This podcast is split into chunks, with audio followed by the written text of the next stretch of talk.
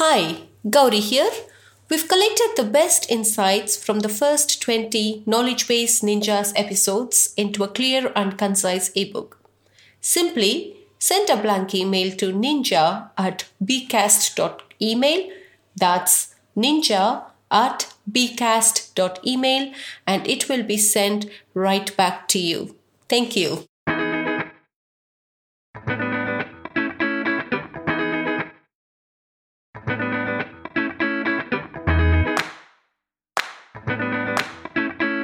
Welcome to the Knowledge Base Ninjas podcast, where Gauri Ramkumar of Document 360 finds the best SaaS self service knowledge bases in the world and then interviews their creators. Let's get started with today's episode. Good day, everyone. Our guest today is Jennifer Lambert, Knowledge Management Lead at Monzo Bank. Welcome, Jennifer, to Knowledge Base Ninjas podcast. How are you doing today? I'm doing very well. Thank you for asking and very excited to be here. Fantastic. Thank you. The sun is shining outside, so it's a lovely day. Great. So let's uh, get a quick uh, introduction to yourself, Jennifer. Please let us know uh, how, how, uh, a little bit more about uh, you. Uh, how how is Monzo Bank related to document documentation? yeah, just a, just a quick intro and what I very briefly mentioned. Sure. Uh, so, hi, my name is Jen. Um, as uh, as you just discussed, I'm the knowledge management lead at Monzo Bank in the UK. Uh, I'm based in London, uh, currently based in the southwest of London in the sunshine, uh, holed up in my uh, corner office. Um, I, like I say, I am the knowledge management lead at Monzo Bank. so, if you're not familiar with Monzo, that's the challenger bank in the UK. Um, it's we have about four million customers and growing very very fast. Um, I've been at Monzo for two months, uh, so it's a very it's a new role for me. It's a new role for Monzo. They've never had a, a knowledge manager before, uh, and before that, I was the head of technical writing at the Government Digital Service uh, for the UK government. Very nice. So very nice to know that uh, you're getting very well settled into your new role as well. So just uh, uh, explain a little bit about how did you get into documentation initially? Sure, such a good question. Um, I think the same as probably everyone listening to this. I don't think anyone wakes up as a five year old and thinks, when I grow up, I'm going to be a knowledge manager or a tech writer or a documentation specialist. So, like many of us, I think I fell into it by accident. Um, I had to make a decision quite early on in my career whether or not I was going to go down the software engineering route or stay with the arts. I decided to study English literature when I was at university, uh, which I did at Cardiff uh, in the UK. Uh, and while I was there, I ended up uh, becoming the uh, the science and technology editor for the student newspaper at the time, uh, which is where I managed to blend my interest in technology and writing. And then from there, I thought I wanted to become a technology journalist. Uh, a lecturer at the time told me that I should work in public relations rather than journalism if I wanted to write. So that's what I did. So I ended up in PR. I did PR for a couple of years, then went into marketing for a few years, fell into content marketing, ended up working at a web development agency. And while there, ended up writing a lot of technical white papers, doing documentation, that kind of thing and then found out there was a whole different world out there just within technical writing. So that's when I joined government, which is where I stayed for four or five years. Ended up heading a team of technical writers there and have kind of like broadly moved more widely into knowledge management now. Uh, and that's how I've ended up at Monzo in the role I'm in now. Fantastic. So, how many years of experience have you got in uh, creating documents um, for various organizations, Jen? Uh, it's probably about a decade's worth of experience. I started out very, very early, very, very young. Even when I was in school. Uh, I was doing ad hoc bits of freelance work now for different technology companies and writing documentation and white papers for people, even though I didn't really realize what those things were at the time. I wasn't in the workforce then properly at that point. Um, and then, yeah, much later realized it was a whole profession in itself. So, quite a while now. Right, great. So, uh, though Monzo Bank is uh, very new to you, I'm sure you must be in the process of setting up a lot of um, uh, processes around documentation. So, just talk us through a little bit more about what is your documentation process and who do you normally uh, like to get involved in it? Sure. So the documentation processes at Monzo, some are very mature, some are less mature. Um, because I've been there for two months, my main sort of focus for those last two months has been to benchmark what's happening, to understand what's happening across the organisation. The other thing to bear in mind is that my remit is very broad. So um, I'm responsible for our overall uh, knowledge base, or the closest thing we have to that. Uh, so that's all of our company documentation, our policies, procedures, team documentation, all that kind of fun stuff. Um, but also helping to the rest of the organization with software documentation and everything that that involves, uh, and more on the kind of the architecture architecture side. Um, but also supporting our customer operations team as well, who have very, very specific and different uh, documentation needs. So depending on which area of the business I'm, I'm, working in and what I'm trying to benchmark, it can be a little bit different. Um, but I always like to involve obviously standard practice to uh, work with the subject matter experts and the users as much as possible. So I'm very, very lucky at Monzo where I can get direct access to our users quite quickly. Whether we're writing for people internally, that means I can go and find those people, or if we're working with customers, we can get easy access for customers to be able to do user research um, and subject matter experts littered across the organisation. There's masses of them there, and they're all very, very happy to pitch in and help out with lots of different processes uh, and lots of different documentation. Very nice. So, so what are the important factors you consider when creating documentation for your organization? So for me, it always starts with users. Um, I think this was something that was really drummed into me when I worked in government, where a lot of the design principles, um, standards, technology code of practice, and various other things that I use in government, all of them start with putting users first. Um, and I've really seen the value of that. So I always, always begin there, uh, starting to define exactly who those users are, who your audience will be, exactly what tasks they're trying to achieve at the time, and then figuring out which bits of content in what format, what style, and any more detail on that to be able to find out what kind of content, what type of content, what style of content will help that user achieve that task that they have at that particular time. And then from there, it's more breaking it down, trying to determine more of a content strategy, publishing strategy for each of those, and finding ways to benchmark that work to measure and make sure it's actually working and actually helping people. Very nice. So, um, um, I'm not sure about Monzo, but uh, in, in your previous engagement as well. So, what role do you think documentation have in your customer service or success strategy?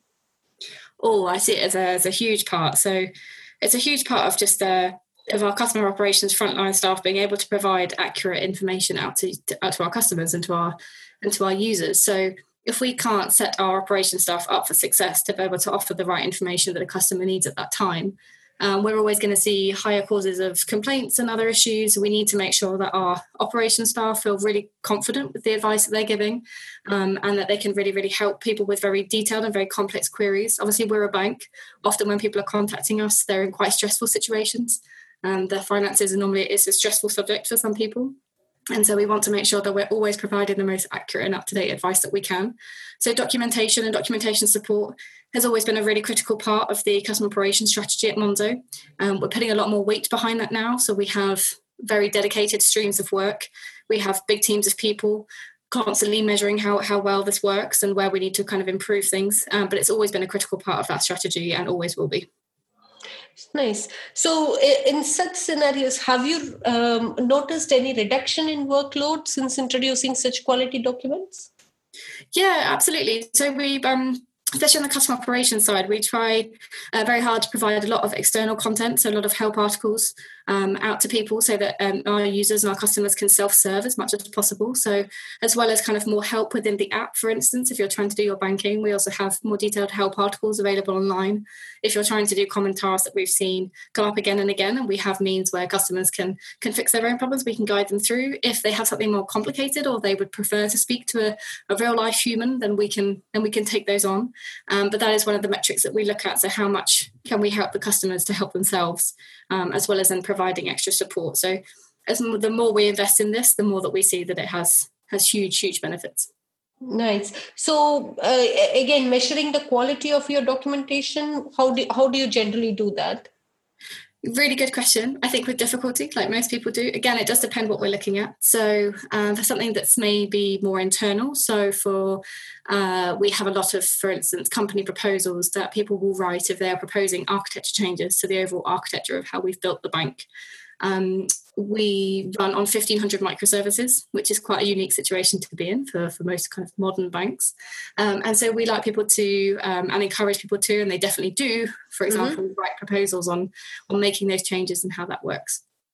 So we we kind of keep that keep that very fresh. Obviously, measuring kind of metrics and success around that might be very different to how we would measure documentation success and customer support. So um, for something like that, we might look at the percentage of proposal coverage or making sure that proposals are up to date or the accuracy. Um, and different, we have different ways of doing that depending on what the content is. for something like customer operations, we're looking to improve our metrics in this area. At the moment, we are just starting a large benchmarking task to understand how confident, uh, yeah, more qualitative metrics and how confident our customer operations staff feel when they are trying to find information, whether they're confident that the information they find is up to date, whether they find that it is accurate, whether they have confidence in the approach and the process and how they can flag if they feel that a page doesn't provide enough information, for example. And we're using more of those metrics as well as more traditional benchmarking to understand where things are working. Okay, very nice. So, um, is your current documentation a publicly available one um, with Monzo? We have some documentation that's publicly available. So, for instance, our API documentation is available. Uh, help articles for customers are obviously available. Uh, other documentation, and the main focus of my work is for internal content. So, that is making sure that Monzo staff can support other Monzo staff, and that's for internal company documentation. And the majority of that is restricted uh, and published privately, only for regulatory and security reasons. Uh, but Monzo is very keen on transparency and openness. So, where we can publish things openly, we absolutely do. All right. So the reason I asked you that question is just I'm curious to know if you're generating any organic search traffic from your knowledge base. Uh, not for our internal because that is all locked down. Like I say, because we're a bank and mm-hmm. it's very heavily regulated, it's it's yeah. not available for that. All right, great, great. So, how often do you update your documentation, or how often is there any uh, any way to measure that uh, the frequency in which your documentation needs to be updated? Yeah, absolutely. Again, it sort of depends what it is. Uh, if it's customer operations documentation, we have uh, a number of changes that are made daily, uh, and that could be a split between help articles uh, and internally. So we we register kind of like how many people are either editing or whether they're proposing changes to something, uh, and we track all of those. Um, we also track kind of um, the overall accuracy of uh, bits of documentation as well, and we're getting better at that. It's been a bit ad hoc before now. Um, we're finding different ways to be able to do that, but those are definitely some of the metrics that we're trying to trying to improve. And like I say, that's what this big benchmarking project that I've just started uh, is, is hoping to fix. Very nice, very nice. So let's move on to our rapid fire round. So, who have you learned the most about documentation from in your career? Ooh. Oh, am I only allowed one person? Uh, no, you can name anybody and any number. that there must be a number of people, yeah.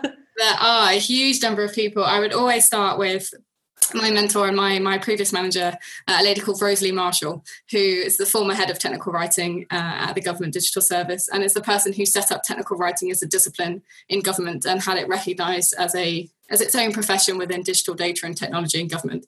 Um, I I can't tell you how much I've learned from her and her approaches uh, in terms of handling documentation, but also managing teams and just kind of making it a valued profession. So I would definitely say Rosalie probably above pretty much everybody else. Okay, great. So, any uh, can you share a documentation related resource you have recently consumed? Oh, sure. Uh, my go to for everything, all of the time, I probably check it maybe once or twice a day uh, when I'm helping people with READMEs, is Daniel Beck's uh, README checklist. I think he did a conference talk on it a couple of years ago. He has a very, very handy checklist published in a very meta format. It's published as a README and it is a README checklist and it's a fantastic resource if anyone out there is writing READMEs. Thank you for that. That's great. So, what is that one piece of documentation related advice you would give to your 20 year old self? Oh, what a fantastic question. Uh, read more docs. Um, I think we have a tendency to just focus on the, the project that we're working on at that particular time. Going out and reading other people's documentation is like one of the best ways to learn. Um, I wish I'd done more of that earlier on in my career, um, but I definitely would do, you know, do try and do that now as much as possible. Very nice. So I know there's quite a lot you've shared, uh, Jennifer, in the short span of time. Is there anything else you would like to um, um, uh, share with our audience, and um, they can take take take away from this podcast? Oh, I mean, there's an endless number of things that we could discuss as when it comes to documentation. I think it's such it's such a big topic, and of course, it's such a broad industry. Um, gosh, there's, there's so many things that we we could go into more detail on. I think uh, it's quite interesting to know at this particular time that we're recording this podcast, and I'm also not quite sure when it will go out, but it's an interesting time in the world at the moment. I think we're kind of uh, experiencing a massive kind of change in how companies are approaching uh, workforce management and having a much mm-hmm. more distributed workforce. That decision has largely been removed from them. They've been forced into this. Uh, I think some companies that have previously invested very heavily in documentation and knowledge management are now reaping the benefits of that. Yep, true, very true. Yeah, it's nice to see our profession suddenly valued. I, it's horrible that it's taken an event like this uh, to, to cause that. But I do think that it's it will cause other companies to sit up now and start to realize the benefits of of having good documentation practices when you can't just nudge someone across the office or you know poke the person sitting next to you to answer a thousand questions.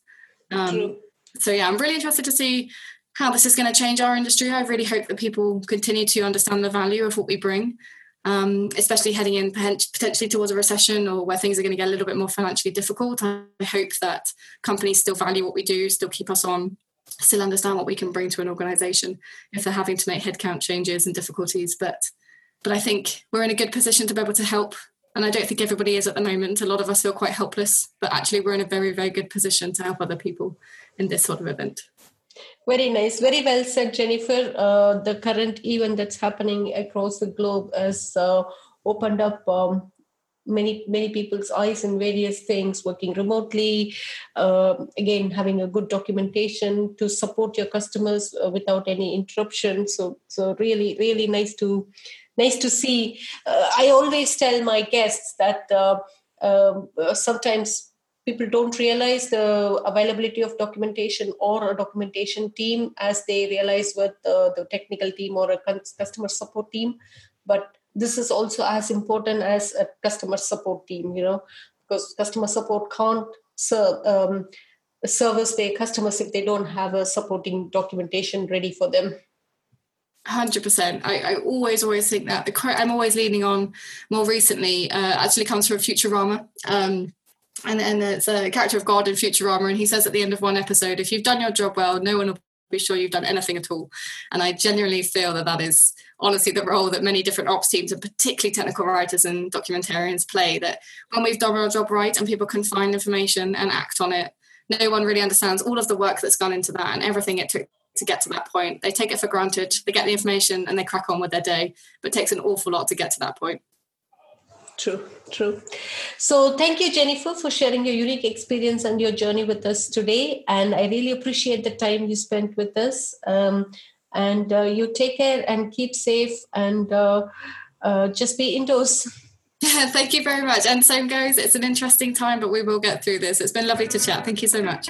Thank you, Jennifer. Thank you.